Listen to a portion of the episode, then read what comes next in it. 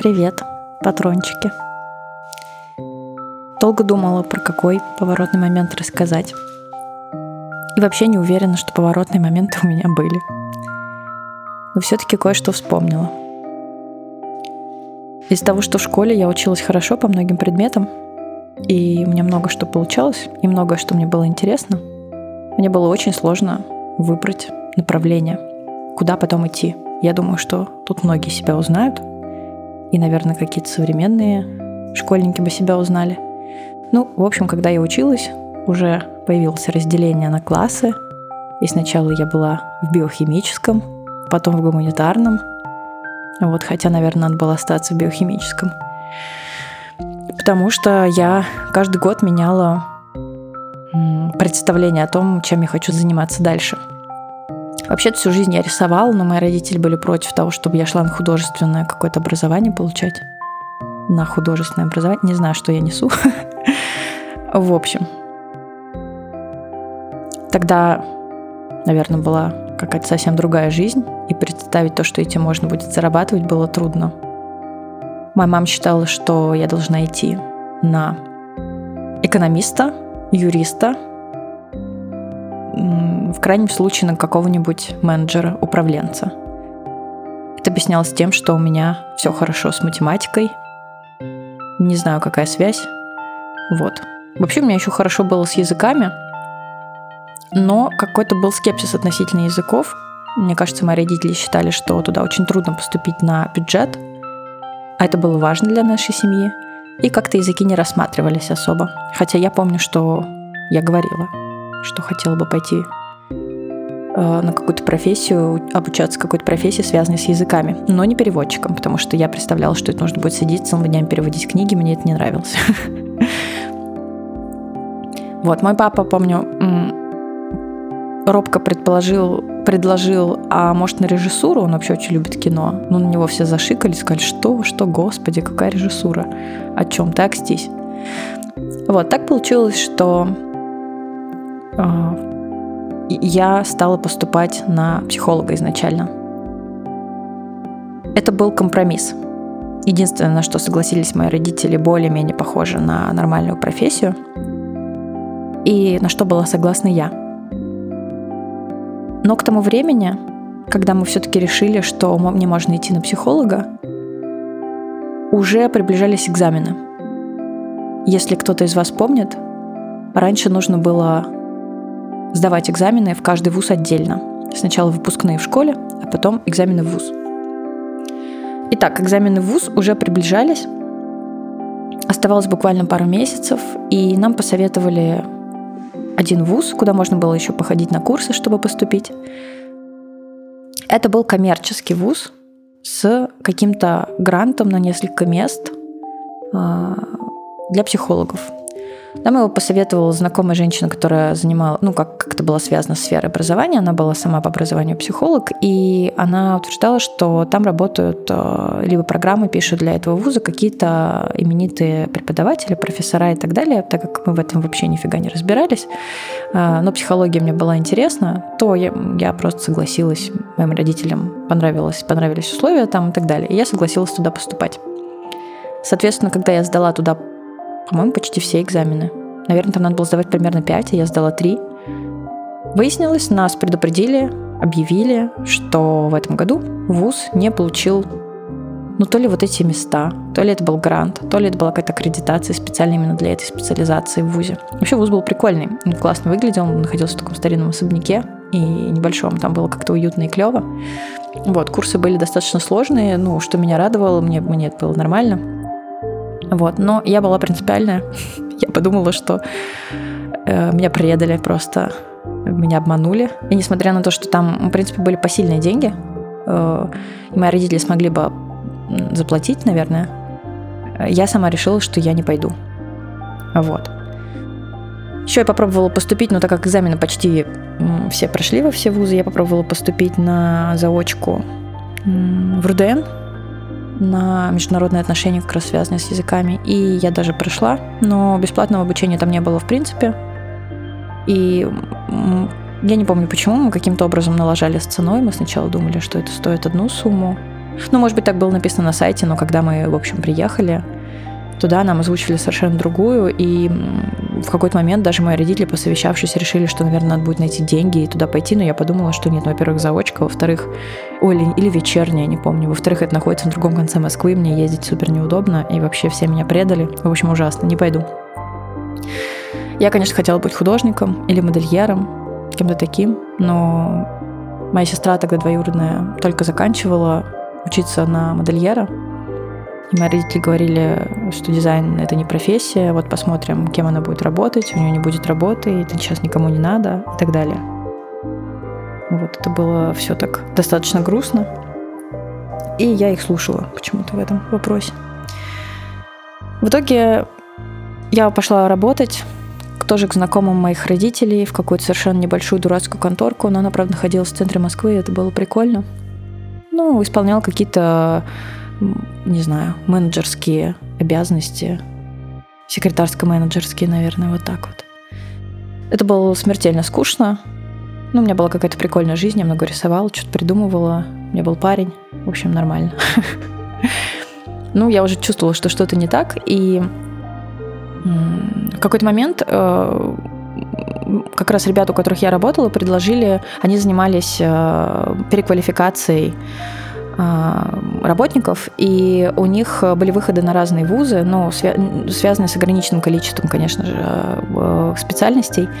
Э, единственное, был классный выход в Мархи на архитектуру, но я поняла, что я не хочу чертить, мне это никогда не нравилось, и как-то архитектура меня не очень сильно привлекает, поэтому, наверное, нет. А все остальное было такое заряда какого-то экономического и так далее, но это были, блин, вузы какие-то э, совершенно, что-то очень странное. Но мои родители загорелись и сказали, все, ты должна поступать на экономиста обязательно и так далее вот как же твоя математика, все пропадает, твой дар, надо срочно идти. И я снова согласилась и поступила в ВУЗ на что-то экономическое, уже не помню что. Вот. Примерно через пару месяцев пребывания в этом каком-то потрясающем странном вузе я поссорилась с преподавателем по математике. Ну, то есть я его не, не то, что с ним поссорилась, я его просто возненавидела, потому что буквально на первой или второй лекции он нам заявил, что чтобы мы даже не думали, что мы сами сдадим экзамен по мат-анализу, и поэтому сразу можно подготовить деньги. А, там была какая-то была маленькая сумма, ну, нормальная в смысле, такая посильная. Но что вот он нам дает, конечно, что-то, что-то вот, что он нам дает. Но, в принципе, понятно, что мы все равно, экзамен будет намного сложнее, и мы не решим. И я просто охерела от такой прямоты. Я вроде слышала, что такое бывает. Но мне, человеку, который хорошо разбирается в математике, это было просто вообще удар. Это вызов на дуэль. Я подошла и сказала, дайте мне, пожалуйста, весь материал, который будет на экзамене. Вот, он мне сказал, ну окей, ты все равно ничего не сдашь. Мы подошли с девочкой, по-моему, с одной. Вот, она тоже была в шоке. И сказала, окей, хорошо, дайте мне материал. Вот, мне дали такую большую стопку листов А4 с э, несколькими вариантами, я так понимаю, экзаменационными. Там были матрицы, ну вообще все, что я первый раз в жизни видела, потому что, конечно же, у меня не было мат-анализа до этого, и плюс у меня был пропущено уже где-то там го- больше года. После школы я уже мало чего помнила. Вот. И я, наверное, два месяца с этим разбиралась сама дома. Я, у меня была знакомая девочка-физик, и я попросила ее объяснить мне матрицы. Она мне объяснила через очень что-то сложное, но, в общем, в общем, я с этим разобралась. Я решила самостоятельно все варианты, которые он мне дал. А, принесла в ВУЗ. Ну, подписала, попросила знакомых девочек э, передать ему. Пошла в деканат и забрала свои документы. А, приехала на работу, забрала документы с работы. Причем на меня давили, говорили, а твои родители вообще знают, что ты вот уходишь? Я сказала, что все, я так больше не могу. Я приехала домой и положила это все перед родителями на стол. А, тут нужно сказать, что а, было оттягчающее обстоятельство. Я была очень близка с мамой, но моя мама в это время смертельно болела. И это был такой, знаете, детско-родительский тоже вызов как бы самой себе, что я выберу. Я выбрала себя. Я знала, что я расстрою маму, и что она много пыталась для меня сделать, но в какой-то момент я поняла, что все это, конечно, важно и круто, но есть я, И я не знаю, как я проживу след дальше дальнейшую свою жизнь, если я не выберу себя. Я прям помню эти размышления, я помню, как я в один день все это забрала, как я с дрожащими коленками шла домой. Как уже дома была такая тяжелая достаточно обстановка из-за этого всего. И я сказала, что, ребята, вот так. И мама с папой сказали, что ты будешь делать. Я сказала, что я поступаю на художника. Мне сказали, окей, за тебя платить только никто не будет. Ты будешь поступать не бесплатно, и, ну, как бы, или там работать, или что-то. Я сказал, да, окей. Ну, вызов принят. вот, я поступила на а, дизайнера, фотографа, на бесплатный. Когда я сдавала экзамены, я помню, одна знакомая девочка сказала мне, что, блин, так странно, ты так выглядишь, как будто не волнуешься. Я сказала, что я, блин, третий год уже поступаю. Вот принципе, я всегда поступаю, поэтому все будет хорошо. Вот. Так что я поступила, мне кажется, в очень сложной ситуации, сделав правильный выбор. И никогда о нем не жалела. Вообще ни разу. Ну, то есть, единственное, о чем я жалею, что, может быть, надо было, может быть, выбирать более какой-то серьезный вуз. Мне уже, я просто к тому моменту недостаточно в себя верила, и мне казалось, что надо выбрать такой вуз попроще, не прям какой-то именитый потому что наверняка туда я не смогу попасть. У меня не было денег особо ходить на курсы, и я ходила только на два последних месяца тоже на курсы, чтобы сдать экзамены. Вот, потому что, ну, мне согласились выделить немножко, чтобы я смогла подготовиться. Как-то мы сошлись на том, что это будет честно, но это были маленькие деньги, и поэтому мне вот как-то у меня был такой выбор ограниченный. Короче, мне кажется, это был реальный поворотный момент в моей жизни, и э, да, иногда мне хочется решать уравнения, Да и на психолога я пошла учиться вот сейчас уже в 32. Но, наверное, все крутое, что случилось в моей жизни, случилось благодаря вот тому моему выбору. Так что вот так и вам желаю всегда-всегда выбирать себя. Все, целую, обнимаю.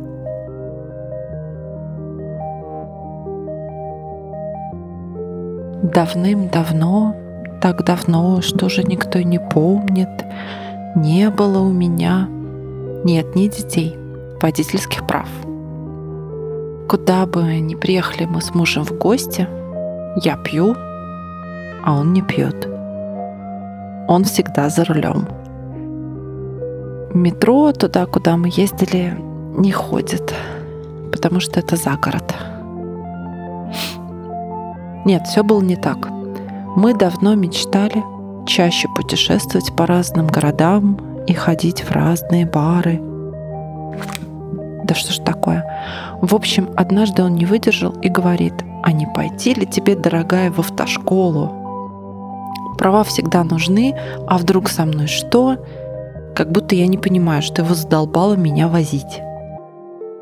Тут еще осень, погода дерьмовейшая. Идеальное время, чтобы учиться водить. Мы сразу нашли какой-то шараш-монтаж, чтобы к дому поближе, всего-то 10 автобусных остановок. И я пошла, точнее поехала на автобусе. Первое занятие по теории прошло идеально. Интеллигентный дядечка в очках очень доходчиво объяснял правила. Я по еще не выветрившейся студенческой привычке все конспектировала и вышла оттуда просветленная – Просто вот прямо сейчас садись за руль и поезжай. Но нет. Руля еще предстояло дождаться, потому что нас много, а он один. Еще и заболел, прогулял, ушел в отпуск. Тут как бы невзначай случайно в разговорах между нами выяснилось, что своей площадки у этой автошколы нет. Зато есть отличная парковка возле ТЦ. Там на асфальте разметка – Вообразите, что это гараж.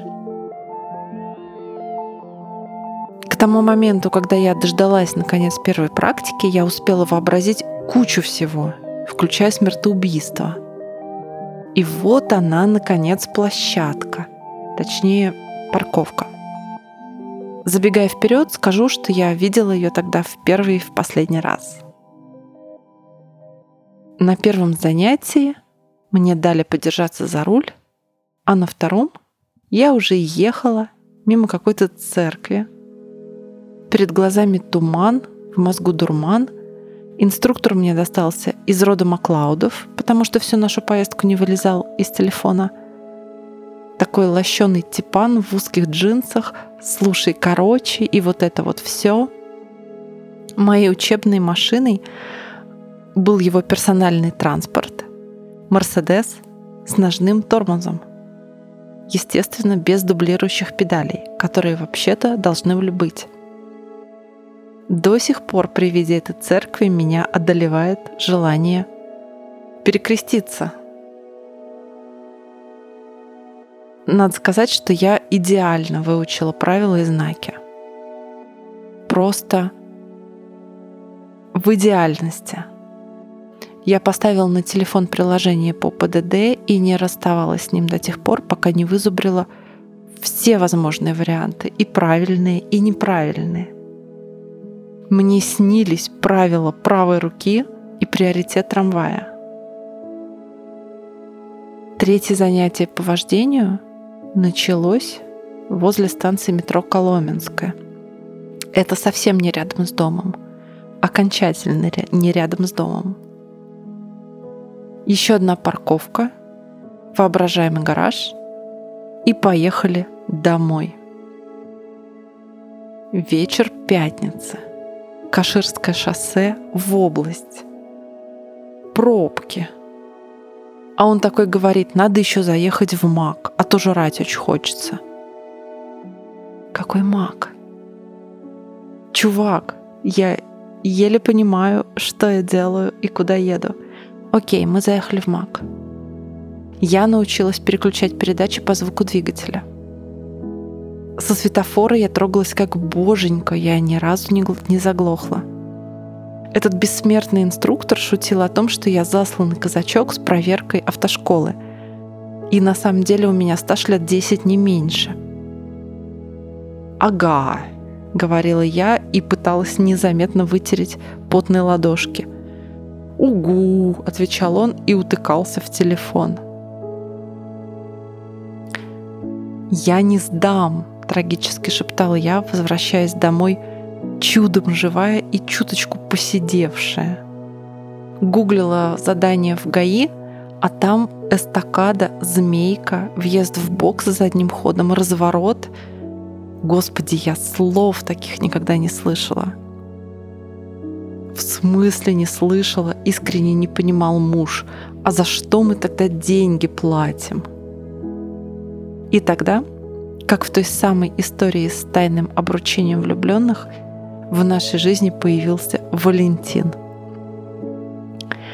Валентин носил блестящие брюки от костюма, который, скорее всего, был на нем на собственной свадьбе лет 30 назад. С учениками он занимался на той же станции метро Коломенская и подъехал туда на серебристо 99 Я уже тогда почуяла подвох — и грядущие сложности. Как только я сел за руль, он достал из багажника и поставил на крышу светоотражающую букву «У». Наконец-то я стала учеником первый раз за все это время. И мне стало полегче. До площадки я доехал сама. Руль на этой машине еле-еле поворачивался, как на КАМАЗе. Нужно было делать два оборота, чтобы чуть-чуть повернуть налево или направо. Машина стонала. Мы под шлагбаум въехали на территорию какого-то вуза, и там меня ждала она. Эстакада. До экзаменов ГИБДД оставалось две недели. Я смотрела на эстакаду, она смотрела на меня, и мы друг друга не узнавали.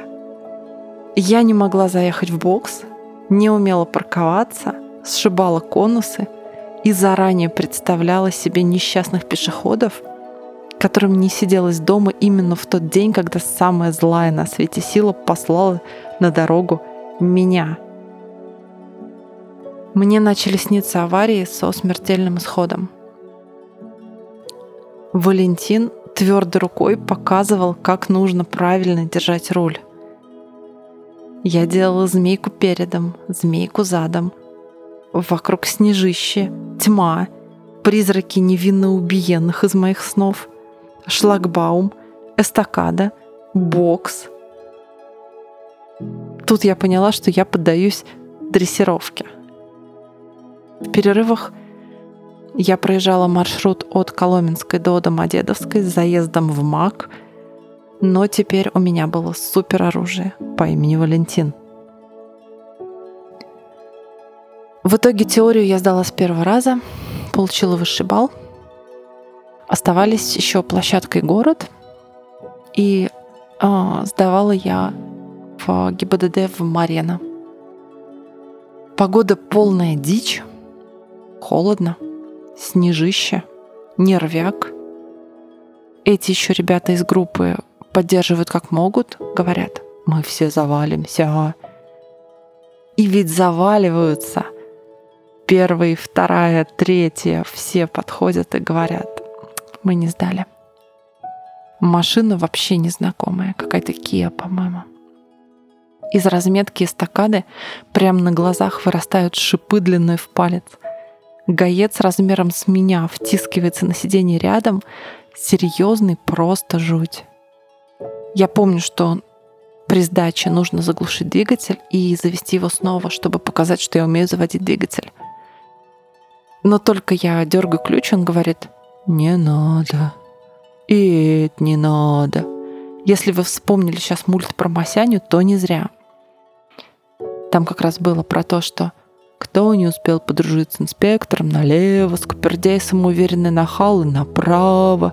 В последнюю очередь вам все равно на дороге не место. Вот это как раз я. Но все получилось четенько и сразу.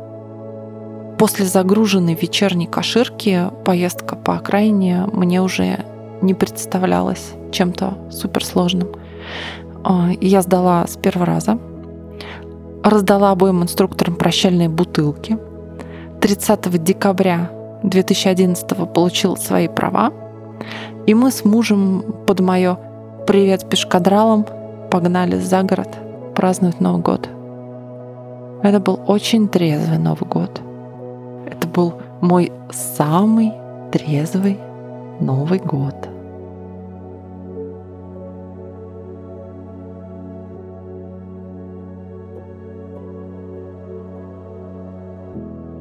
Про меня следует знать, что я человек очень легкий на подъем. Поэтому истории о поворотных моментах в моей жизни всегда счастливые и рассказывают о том, как я одним махом решилась на какую-то авантюру, провернула ее и потом долгое время была счастлива. Я думала, о чем рассказать вам, чтобы поговорить о поворотных моментах – и в голове всплыло два таких очень важных и знаковых для меня. Оба они стали предтечей моего писательства. Второй — напрямую, первый — косвенно. Оба момента я вспоминаю с большой радостью и с любовью. Итак, представьте себе город Кривой Рог, меня — не так давно вышедшую замуж, но уже успевшую соскучиться и позеленеть от тоски в родном городе. Моего мужа, который мечтает о карьере 3D-художника, но пока что работает обычным дизайнером.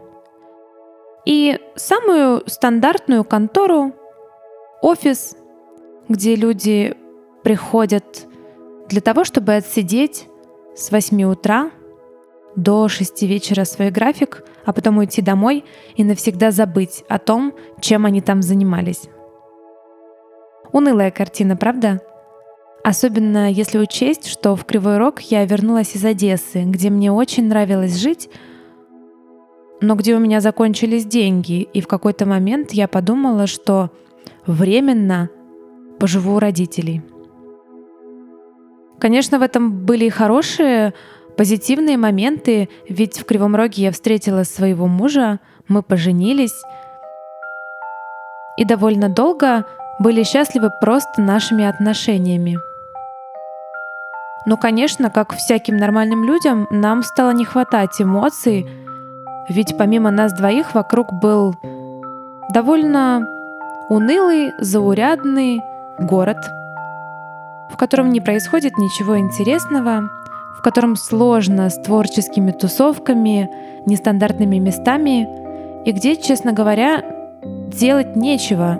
Ну, разве что можно рожать ребенка за ребенком и погружаться в материнство. Я к этому была не готова. И забегая вперед, скажу, что, похоже, не готова до сих пор. Потому в один прекрасный день, работая пиарщиком и маркетологом, я решила, что хочу стать сценаристом в ивент-агентстве. Не спрашивайте, почему, как это пришло в мою голову, просто я этого захотела. Сказано, сделано. Я открыла интернет, нашла вакансию, одну единственную на сайте, на котором я искала. Ивент-агентство находилось в Одессе.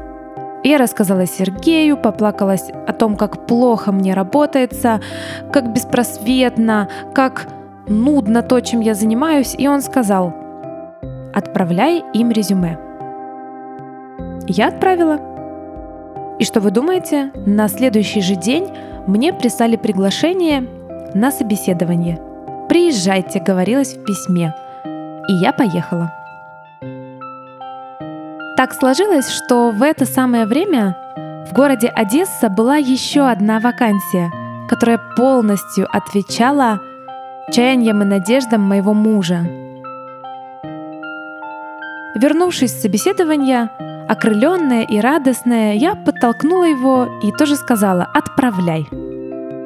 И каково же было его удивление, когда буквально через несколько дней ему тоже ответили – и тоже позвали его на разговор.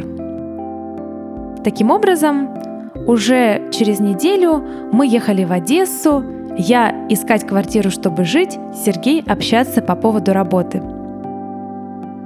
Это тоже была та еще авантюра с квартирой, потому что времени у нас на ее поиск было всего ничего.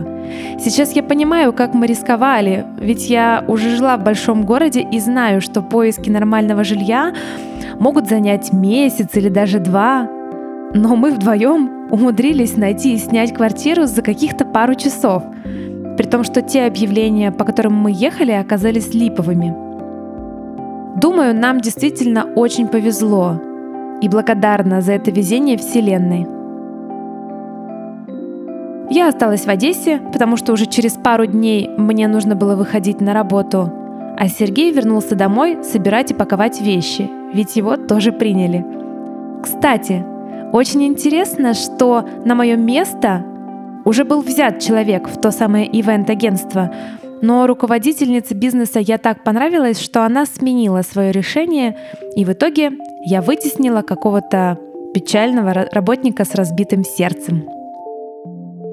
Вот так за неделю мы сообщили на работе, что переезжаем, сказали об этом родителям, которые в ужасе ухватились за голову, собрали вещи, нашли квартиру, прошли собеседование и устроились на новом месте. До сих пор я благодарна Одессе за множество прекрасных вещей и людей, которые со мной случились. Кстати, с Мариной Казинаки я познакомилась именно там, Свою первую книгу «Сказка о невесте Полоза» я также написала в Одессе, и Кейптаун, которого нет, появился именно в этом чудесном городе у моря. Второй же поворотный момент связан с Киевом, городом, в котором мне было сложно первое время.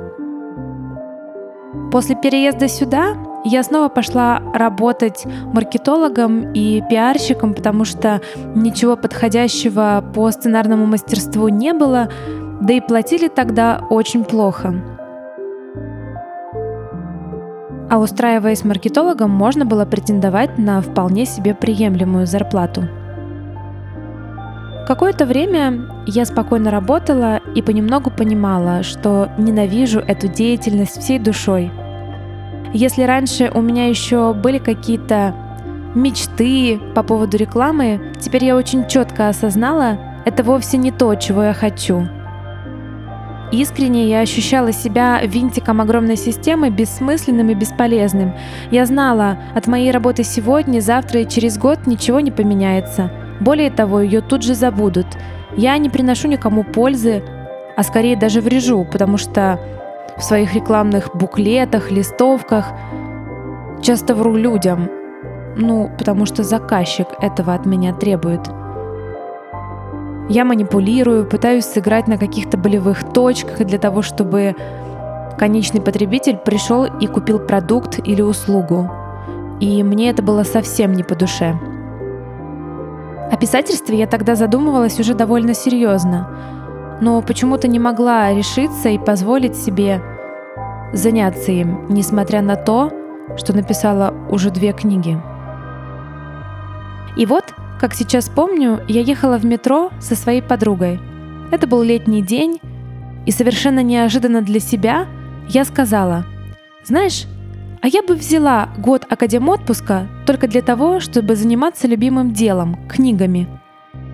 Подруга поддержала меня, как-то заговорив о том, что да, действительно стоит, и это какой-то обозримый период, после которого можно будет сделать выводы и либо же вернуться на старую работу, либо всецело отдаться новой. Мысль была такой новаторской для меня, что какие-то Несколько месяцев я просто ее переваривала. И лишь потом поделилась со своим мужем. Он горячо поддержал меня. Да, конечно, бросай работу, иди и пиши книги. Несмотря на это, около двух лет я обдумывала идею. И только после того, как написала для себя план, в котором четко расписала – что я буду издавать, в какие двери стучаться, какие книги писать, на каких платформах продвигаться, я смогла прийти и поговорить с директором. Я сейчас о компании, в которой работала. Нужно ли говорить, что мое руководство испытало настоящий шок, когда я после года прекрасной работы объявила, что ухожу – мне предложили повышение, предложили смену должности, все что угодно, лишь бы я осталась. Да или коллектив на этом самом месте был очень неплохой. Только мне там было плохо. Поэтому, сцепив зубы, я сказала «нет, я ухожу в писательство. Я правда не собираюсь больше заниматься рекламой, и меня не интересуют конкуренты или какие-то плюшки. Но чтобы успокоить совесть, которая шептала мне, что взрослый, умный, образованный человек не может просто так сменить нормальную работу на хобби, какое-то время я согласилась брать проекты на подработку. И честно их брала. Недолго. А потом отказалась. До сих пор помню эйфорию, с которой я дорабатывала последние недели. Мой план полнился приятными пунктами. Я все больше мечтала о том, как пойдет работа, и вот, оставшись дома одна, действительно за нее села. Этот год был самым продуктивным моим временем, потому что у меня накопилось огромное количество творческой энергии, которую мне хотелось куда-то направить. И даже несмотря на то, что позже в моем писательстве бывали темные времена, грустные моменты, вещи, меня расстраивавшие, я с радостью и любовью вспоминаю тот момент, когда решилась заняться тем, что мне действительно по душе. Мне кажется, с тех пор я стала намного, намного счастливее.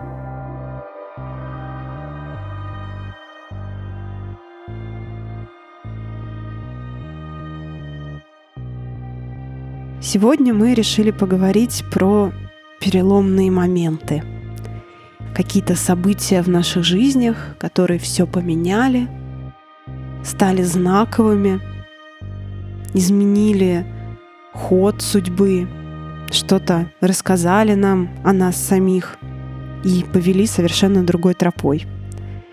И когда эта тема уже была установлена как тема для нашего нарративного подкаста, я ни секунды не размышляла над тем, что же событие, что же это за событие такое, о чем рассказать. Потому что главным, основным, коренным и, наверное, лучшим событием, произошедшим в моей жизни на данный момент, был, простите за тавтологию, перелом ноги. Я невероятно благодарна мирозданию за то, что оно однажды решило, что мне пора взять перерыв и полгода заниматься только своей ногой, своим здоровьем и мыслями о том, кто я, чего я хочу и что мне делать дальше, куда идти, когда я снова научусь ходить. Мне было 23 года. Это было начало мая, майские праздники. Я закончила юридическую академию и размышляла, а не поступать ли мне в аспирантуру или продолжать э, работать в своей организации, где я до этого работала, которая была посвящена избирательной системе. А может быть, э, уйти работать в суд. Я работала в тот момент уже некоторое время в суде. Впереди маячила вот эта перспектива попасть на кафедру теории государства и права, а после получения степени, возможно, остаться преподавать. Мне всегда нравилось делиться знаниями. В тот момент я не думала, что когда-то я буду делиться знаниями, связанными с литературным мастерством. И эта стыдная любовь э, к литературе, которая была у меня с самого раннего детства, в тот момент уже начала затухать. Не по чину она будущему кандидату наук, сами понимаете, 23 года, диплом. До вступительных экзаменов э, в аспирантуру оставалось полтора месяца, и я решила купить самокат. Не знаю, какое-то странное такое внутреннее желание, порыв.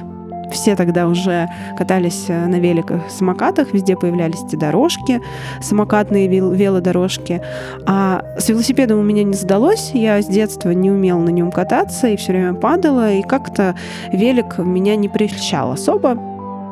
Но самокат казался очень крутой штукой. И почему бы не начать на нем кататься? И первая неделя была прекрасна. Я рассекала в соседнем сквере. В этом было что-то медитативное.